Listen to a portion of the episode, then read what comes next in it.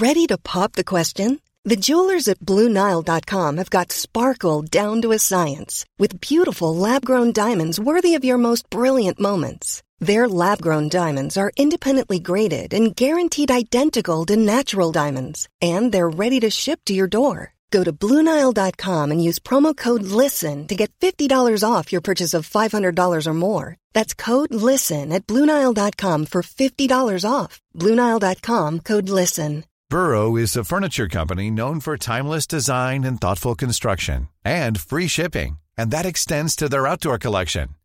Their outdoor furniture is built to withstand the elements, featuring rust-proof stainless steel hardware, weather-ready teak, and quick-dry foam cushions. For Memorial Day, get 15% off your Burrow purchase at burrow.com slash ACAST and up to 25% off outdoor. That's up to 25% off outdoor furniture at burrow.com slash ACAST. Planning for your next trip? Elevate your travel style with Quince. Quince has all the jet setting essentials you'll want for your next getaway, like European linen, premium luggage options, buttery soft Italian leather bags, and so much more. And is all priced at 50 to 80% less than similar brands. Plus, Quince only works with factories that use safe and ethical manufacturing practices.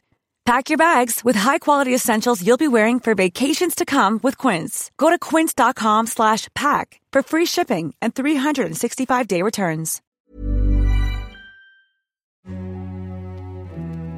As long as I'm president of the United States, Iran will never be allowed to have a nuclear weapon. Tensions between China and the United States have been increasing over trade, coronavirus, Taiwan, Hong Kong, and now the South China Sea. It takes Sea. a few to make war, but it takes a village and a nation to build peace. Hold Your Fire, a podcast by the International Crisis Group. Hi, I'm Rob Malley. And I am Naz Modirzadeh. Welcome to this new episode of Hold Your Fire. Today we're going to be talking about a war that's erupted in the Caucasus, a flare up in Nagorno-Karabakh with hundreds of casualties, and we'll be joined by Olesya Vartanyan for what promises to be a very deep and very personal, uh, personal exchange. But before we do that, uh, Naz, you know, we always try to do this week in review. So much has happened this week just from the country in which we both are sitting in the U.S., where actually there was a debate, uh, a debate between President Trump and Vice President Biden, which had at one level nothing to do with foreign policy. They I don't think they said a word about it. On the other hand, it has everything to do with foreign policy because the entire world was probably watching in shock as they saw this debate unfold. And then, of course, President Trump came down, wa- was diagnosed with coronavirus. So, so much has happened. It's hard to remember everything. One thing I would want to note is that we mark now the, the second anniversary of the murder of Jamal Khashoggi, the journalist who was murdered in the uh, Saudi consulate in Istanbul by, by Saudi agents. And it's an issue that it's not over and uh, people have not forgotten and they shouldn't forget. And I think we've also been tracking and we've had a bit of discussion.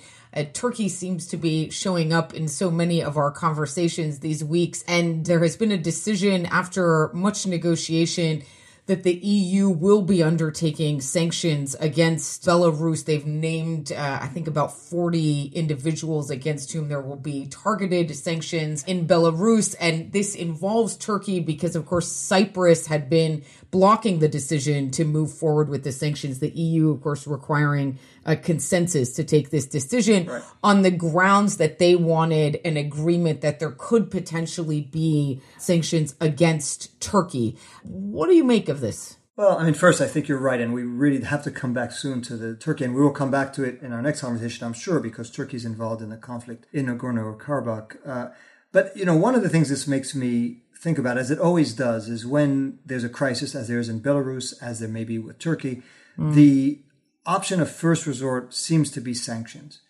Now, maybe that's better than doing nothing, although it's very unclear to me that sanctions are going to make Lukashenko, the president of, of Belarus, move.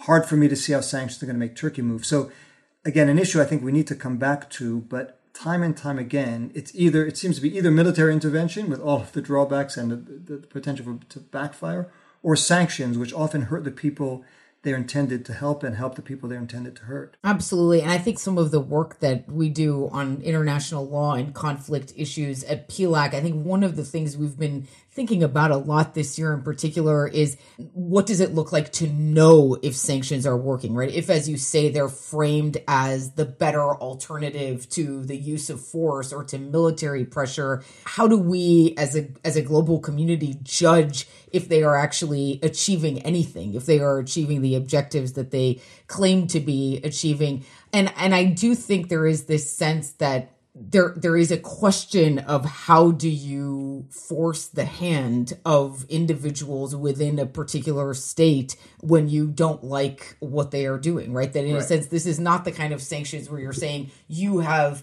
broken a rule that you agreed to and now the punishment that we all know will be served is is this particular sanction but rather this attempt to use sanctions to alter the behavior of individual actors or of individual states.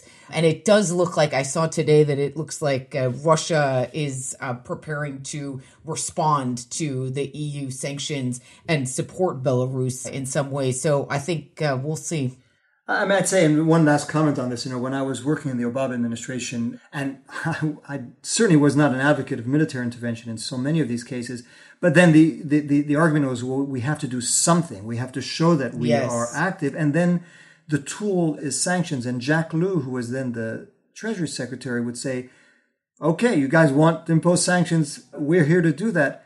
But think about how far we're going, how, you know, if this becomes the tool we use every time, we're going to erode and undermine the value of that tool. And at some point, the rest of the world is going to say, if it is US sanctions, and now I'm coming back to on the US side, if it's US sanctions, the rest of the world will say enough already of the US imposing sanctions. We're going to try to build a autonomous financial sector, which is very hard to be uh, immune from the, the long arm of US sanctions.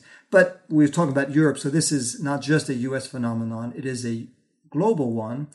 And when there seems to be nothing else to do, people do turn to sanctions, not always calculating A, its effectiveness, as you just said, in terms of the objectives that are set, and B, its downsides. Again, I'm sure we'll come back to it because there's very few conflicts that we are involved in where sanctions don't have a role to some extent or another. But why don't we turn now to the meat of our conversation on Nagorno Karabakh? Hold your fire a podcast by the International Crisis Group.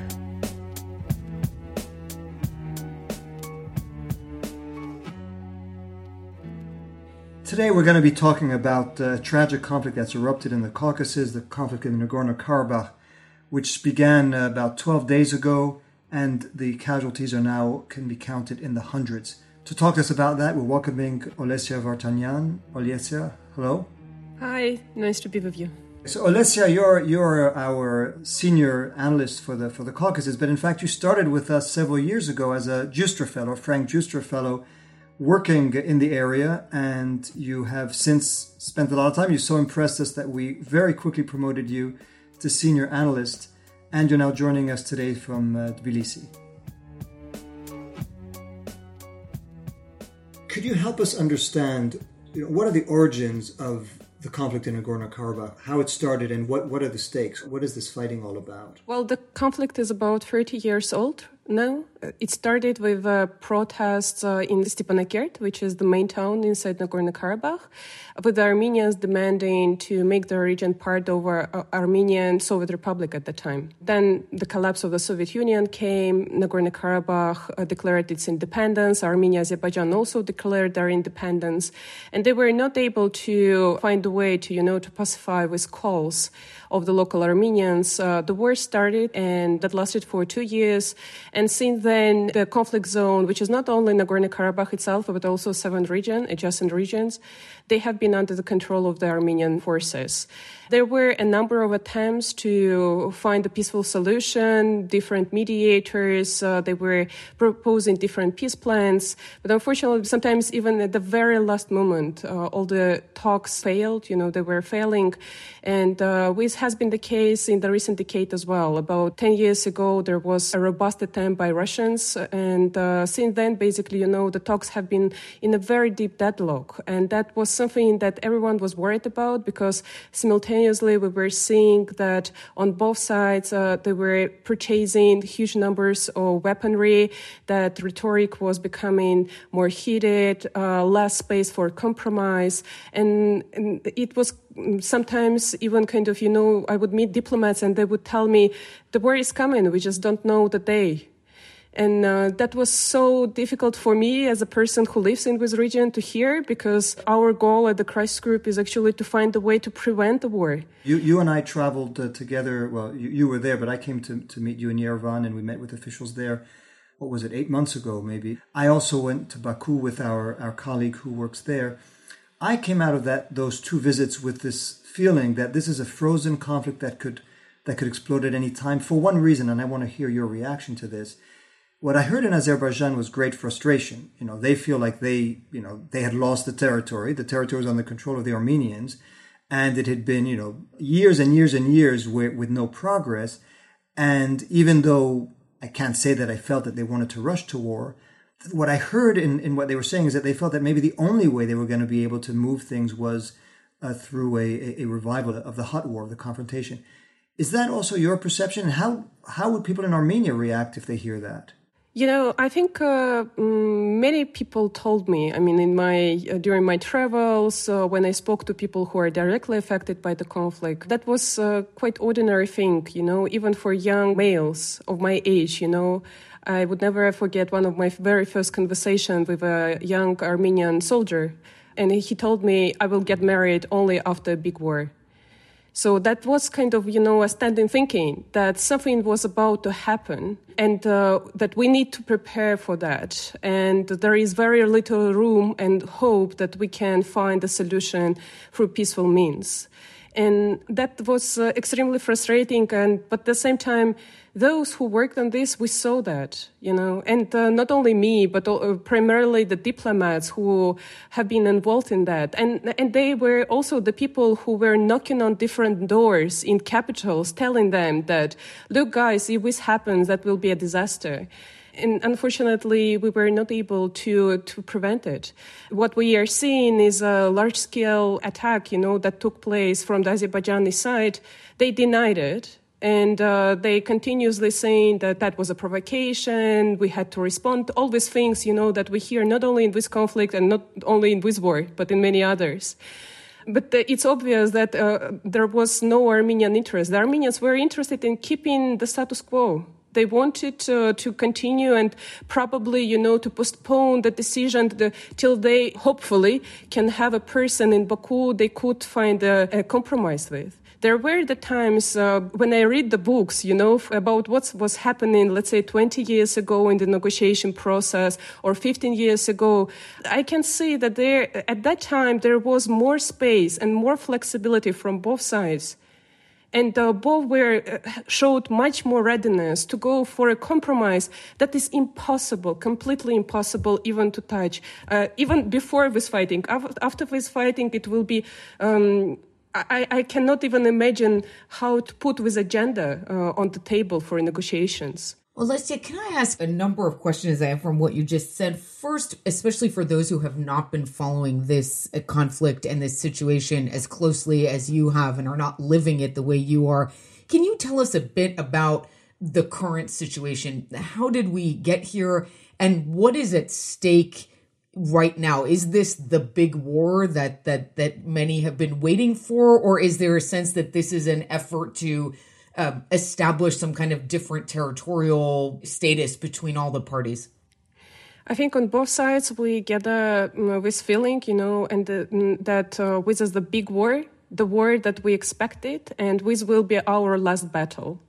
I, I hear from Armenians, you know, saying that is the war that basically will determine whether Armenians are to stay uh, in the South Caucasus altogether. They see it, they, they give different names to it, but all of them are related to some very historical moment when Armenians were nearly completely killed or uh, the nation stopped existing in terms of like a kingdom, you know, or uh, or a state or a country. And uh, on the Azerbaijani side, the longer it goes, the deeper is advance of the Azerbaijani army inside the conflict zone, the less I see calls for peace. You know, the less I see people saying that there was a possibility to resolve this conflict through the peaceful means. Some of them are so frustrating to see because I know with people we met before, and like one of them yesterday just uh, you know made a public comment saying that why did we wait for so long? All these organizations they were deceiving us, you know, saying that we need to find a peaceful solution. Here is the war. We are doing it. We are about to return. Meaning, why did we wait to fight for so long? Yeah, wow. this is and and I mean for me it's a tragedy really because. Mm what we see currently happening inside the conflict zone it's uh, mm, even in my worst fantasies and even what we wrote in our report in 2017 my first report for crisis group and we received so much criticism for this mm. report because we basically were describing how this war will develop and how that the civilian casualties will be major, that there will be huge problems with uh, protection of infrastructure, that there can be involvement of regional powers. And, uh, and, and what I see now is that it's even worse. Uh, for fifth day, uh, you know, this is the fifth day when Stepanakert receives rockets uh, uh each uh, hour. I spoke to a friend yesterday. He is a foreign journalist, a French journalist. He finally was able to get out of Stepanakert and he told me that he spent two days at, at the basement, at the shelter, just because it was impossible to get out because the, the city was getting bombarded um, every hour. And we saw cluster munition being used, you know, in the city which does not have uh, soldiers inside. And uh, the numbers of all these rockets used on both sides is enormous. When I speak to the specialists, like today, early in the morning, I was talking with some specialists in this and they're telling me that they have information about even more weaponry you know being prepared more military jets uh, being flying over the region and i understand that the worst is really to come what we are seeing now it can be just the beginning. If, if we are not able to cease this fighting then you know i'm afraid that we become um, even kind of with uh, feeling that some some have that this is an existential issue now it will become something of a reality. I'm so sad to say that really. You you spoke about uh, uh, and first of all, I want to say you know having traveled with you, I know your passion. No passion, obviously, which comes across for peace. I've, I've seen you taken uh, to task by some of your Armenian friends who felt that you were too neutral, if you will, and, and, and, and trying too hard to find common ground. And, and, and I want to say also, and maybe you could comment on this, you know, we, this is what we try to do at Crisis Group. You, you spend your time in Armenia. We have a colleague who spends his time, Zaur, in Azerbaijan, and you both work together. And everything you do, you both do together and try to make sure that it reflects both the point of view of the Armenian side and the Azerbaijani side. And I'm on a personal note, and I know that you have suffered, your family has suffered from this conflict. I believe that Zaur's family has suffered as well. Are you, are still able, I assume, to work with him and to look beyond the personal, the emotional side. Um, how has that been, your interaction with, with Zaur and as, with Azerbaijanis in general, in terms of maintaining that sense of beyond the whatever anger and passion, the real passion is to try to resolve the conflict? Well, I believe that uh, friendship is precious. Uh, professional relationship, uh, they are very important. I have not only my colleagues Zaur, uh, but also I have uh, my great classmates. I worked in the past, and I'm very proud of this. That uh, with people who are ethnic Azerbaijanis, that they are my friends and uh, we discuss and we speak about this, you know, and we spoke even when all these tensions were growing. And I think uh, it's uh, something that we, as the first basically generation that did not take the war, we are able to do. You know, we were able to build new relationship, new links. Of course, it was definitely much deeper and broader before the war when people lived next to each other. In this conflict, uh, ethnic Armenians and ethnic Azerbaijanis are completely separated. And in many cases, the only ways how people kind of construct relationship is through different projects, civil society, kind of, you know, programs. What I'm afraid of is that with current fighting, we are delaying with, you know, with perspective of, uh, again, finding with soul or environment when people like me, Zaur, and my friends are able, you know, to say that yes, the only solution is peace, and we need to find a way. If all previous formulas did not work, let's try to find something different.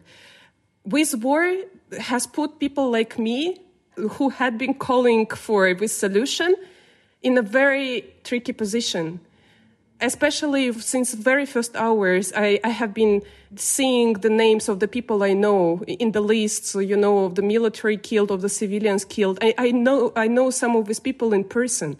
What what it's a it's really very sad to realize that the potential that we had of using with generation, the first generation after this war in the 90s, that we are basically demolishing it uh, with the current fighting going on.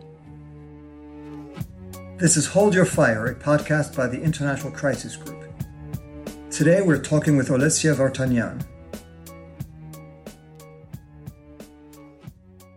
Olesya, can I ask? And I think it's so powerful for all of us to hear the sense of tragedy. And also, I think what's coming through is a sense that for both sides, this may be becoming an existential battle, uh, the the worst possible kind, I suppose, in, in many ways. Can you tell us a bit more? What is the sense of those in the Nagorno Karabakh region? What is at stake for them? What is your sense of how they see what is happening right now? Well, for them, uh, when I speak to the people who I know, and I spoke to some, to many of them, you know, on the phone in recent days, uh, some of them had to leave the region because uh, either their apartment building was uh, destroyed by the rocket or that it just became too dangerous and they had to flee the territory. Some of them became displaced people, you know, for the second or third time in, in course of this conflict. And when I speak to them, I, uh, on the one hand, uh, I, uh, I can feel, I can sense that they are extremely sad, but on the other hand, they are super angry they are angry that they are put in such a position. They are angry that uh, this uh, um, has become such a huge fight.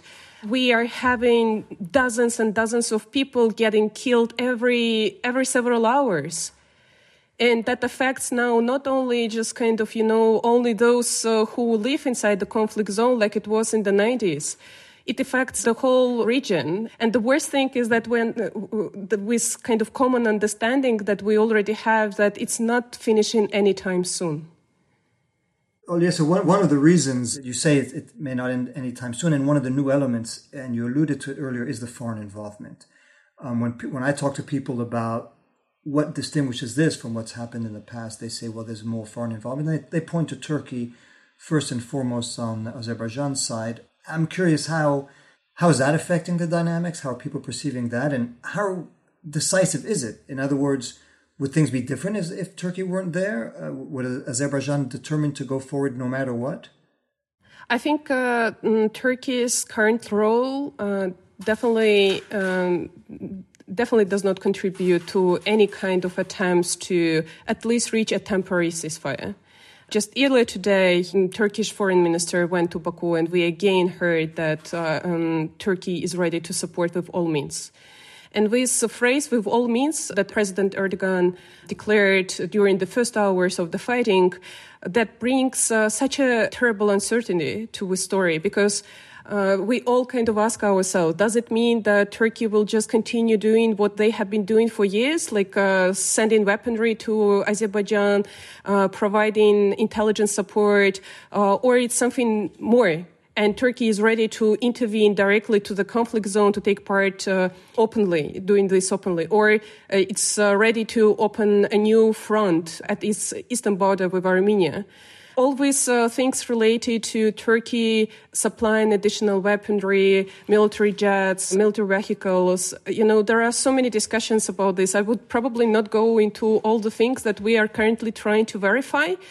But uh, what we saw is that uh, in early August, there were the largest ever military drills between Azerbaijani and Turkish armies uh, on the territory of Azerbaijan.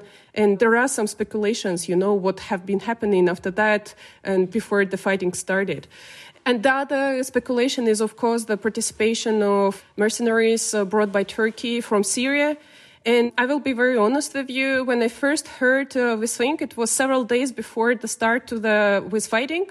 I heard it uh, from journalists uh, who work in Turkey, and they work only on Syria and Libya. They never have worked on South Caucasus, and uh, that just sounded so crazy. You know, the whole story itself. That I, I personally could not really believe that it could happen. I thought that probably it's just another fake news or something. But what's happening just in the recent days is that we are seeing more media reports and with the interviews. And some of the journalists send me the photos of the people who they interviewed just to show to me, you know, that this is true. And in addition to that, nearly every day we see more and more videos produced by we Syrians uh, themselves. You know, we see the official video of the MOD of Azerbaijan, of them taking an Armenian position, and then we see the video of the Syrian guy who is uh, clearly speaking Arabic and who is doing all, all the things that, that are definitely not, have nothing to do with our region, and uh, exactly at the same location at the same time. But again, these are the things that uh, honestly, people like me could not believe that uh, that could uh, happen in the South Caucasus, just because the South Caucasian context is so different from what we hear about Syria, about Libya, and some other places. Now, the other actor who could get involved, either for, for better or for worse, is Russia, which had brokered the, the, the ceasefire uh, in 2016, and which has a some kind of defense cooperation agreement with Armenia, which Armenia could invoke if, if you know if it felt under threat. What is your assessment of, of whether we're going to see Russia step in in a more muscular way? At what point are Russian interests going to be affected by what's happening and by Turkish involvement in the in the Caucasus? Well, Russia has been keeping this very neutral position uh, since the very beginning of the fighting, and I think many are surprised both here in the region and also in the outside public, you know. And uh, everyone is asking this question why Moscow is so silent? And I believe there are two reasons for that. One is uh, Russians uh, understand that they, if they intervene and, and take the Armenian side, then they automatically lose Azerbaijan with its uh, biggest economy in the region, with its biggest population here in the South Caucasus. And uh, the second thing, I believe that they might uh, act instead of just saying things. So we, we may see just them taking the actions uh, and instead of uh, just kind of you know warning someone or kind of sending certain signals we saw russia acting like this in the neighborhood before as well and um, I can tell you that uh, uh, when I spoke to the Russian officials for research, you know, for our papers, when we met, they were clearly saying, you know, that uh, what we want is uh, our military presence in the Nagorno-Karabakh conflict zone. Here is our peace uh, offer. If it does not work, then there will be the war, and we would still have our troops on the ground, and that will not matter to us which side we are going to take. So I don't I don't think that they are just kind of going to calmly watch uh, what's happening. And uh, also the story with, with mercenaries, I think uh, this is something that they that can definitely provoke more actions from their side. Just because uh, Russia is extremely sensitive to things like this uh, in in the region, which is at the border with its uh, northern Caucasus meaning Russia would be would be more compelled to react as there increasing stories of Turkish paid mercenaries being on the ground. I think so. Yeah, with this, these are the signals that we have been receiving so far. That on the one hand, we see diplomats calling for ceasefire in Moscow, but on the other hand, kind of serious guys, security guys, they are all talking about mercenaries, and this is something really very significant uh, if we take the Russian context. Olesya, that's fascinating, and I think we are starting to think there could be a part two and a part three to this conversation. But but if I could ask you to react to to something that I think we also appears to be in the air, along with the stories of various uh, mercenaries, both on the Turkish and Russian sides, according to some news stories, is the idea that potentially Armenia would recognize uh, Nagorno Karabakh's independence in order to facilitate taking a kind of different posture vis a vis Azerbaijan. Can you tell us anything about this story? Uh, we have been uh, uh, hearing always calls uh, for the recognition of Nagorno Karabakh, or the Armenian name is Artsakh, you know, since the very first hours uh, of this fighting. This is kind of, you know, one of these uh, calls that has been around for a number of years and all the time, not just the current leadership in Armenia, but the previous ones, they are also had to find ways how to explain to their public why they are not going for this type, why they are not um, recognizing Nagorno-Karabakh. And in previous cases, this was uh, uh, with hope that we can reach uh, the peace uh, through talks. And for talks, we need to be patient and not to rush uh, for these recognitions. Let's find a way. Maybe we can find a compromise, and uh, and, and, and there will be the support of the international community in that sense. I'm I'm afraid that the longer this fighting takes, and also the uh, the greater is uh, or with number of casualties with all these continuing attacks of Stepanakert, and if especially if the, that uh, fighting becomes of a larger scale, uh, it will be more and more difficult for anyone in, in power in Yerevan to continue keeping silence. Uh, you know, while we've always intensified calls for the recognition.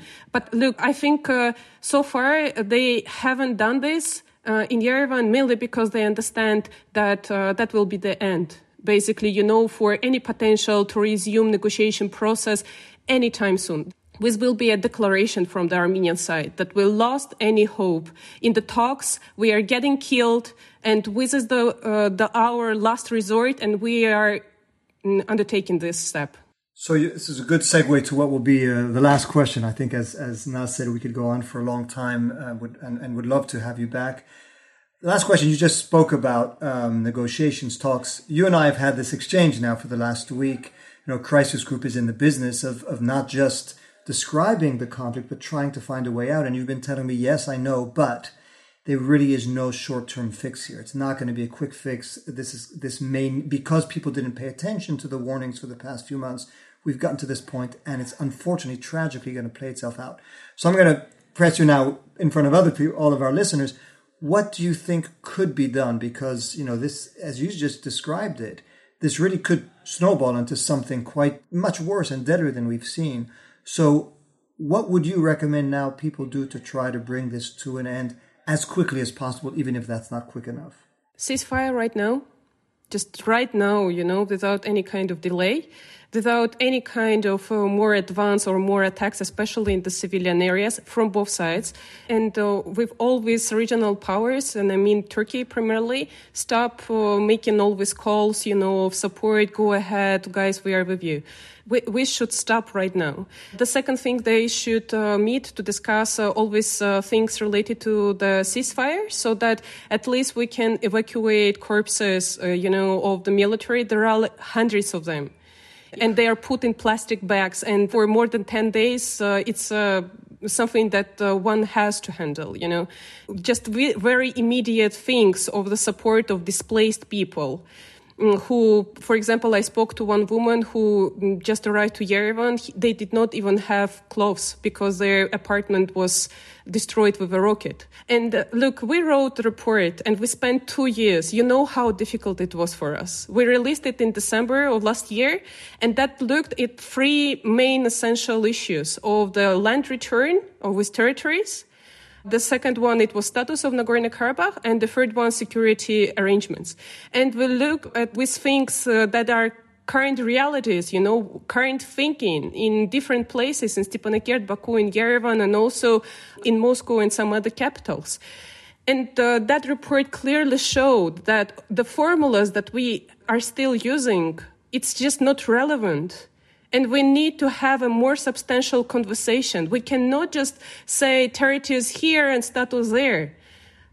We could do that uh, just like a, a, month after the ceasefire in the war in 90s. But uh, too many years have passed and too many things, you know, added to that. We need to the, to have a proper conversations, an honest conversation about each of these elements that will construct the, the peace deal. And uh, it will be extremely difficult to do, but there is no other way. Olesya, I really want to thank you. Thank you for, for being with us uh, today uh, and for sharing all your, your thoughts and, and, and both personal and, and, and professional and political and for all the work that you've done with us for the years and you're continuing to do now in very trying circumstances. My thoughts and uh, to, to your family. I hope they're safe. I hope that those in Azerbaijan are safe too, because of course there's been suffering uh, on, on their side as well. Thank you very much. Thank you.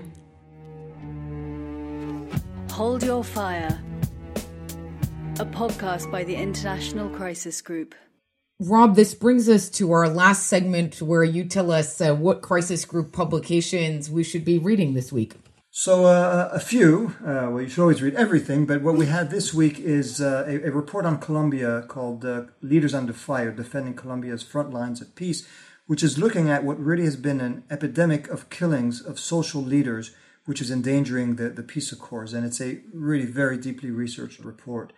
Another one in Latin America, a commentary on violence in Mexico, which looks at how the war on drugs, sort of this uh, US Mexican co production has in many ways led to a proliferation of, of, armed gangs and a proliferation of violence, and the levels of, of criminal violence in, in, in, Mexico are off the charts. A, a, a commentary on an issue that we discussed last week, which is reports that the US is considering designating the Yemeni Houthis rebel group as a foreign terrorist organization, mm. something that uh, certainly is not going to help diplomacy uh, in Yemen.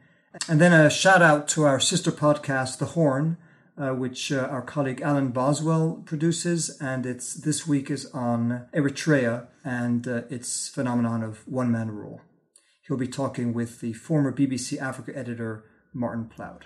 Well, that's it for this week. Thank you for listening to Hold Your Fire. Do feel free to send any questions you have to media at crisisgroup.org, and we'll be happy to address those next week. And if you're listening through iTunes, leave us a rating or a review. Before we go, I wanted to thank the Crisis Group team responsible for the production of this podcast, especially Jorge Gutierrez Lucena, Michelle Mullaney, Julia Dixon, Nicole Anselmo, and Karim Lebhour. Have a good week, everyone. Hold Your Fire, a podcast by the International Crisis Group.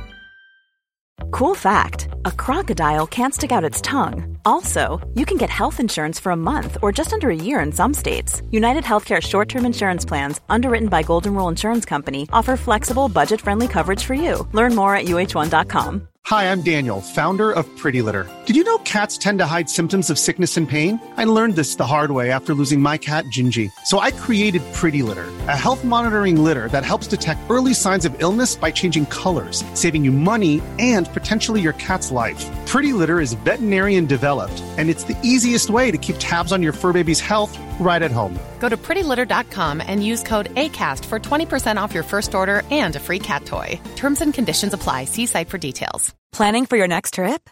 Elevate your travel style with Quince. Quince has all the jet setting essentials you'll want for your next getaway, like European linen, premium luggage options, buttery soft Italian leather bags, and so much more. And is all priced at 50 to 80% less than similar brands. Plus, Quince only works with factories that use safe and ethical manufacturing practices. Pack your bags with high-quality essentials you'll be wearing for vacations to come with Quince. Go to quince.com slash pack for free shipping and 365-day returns.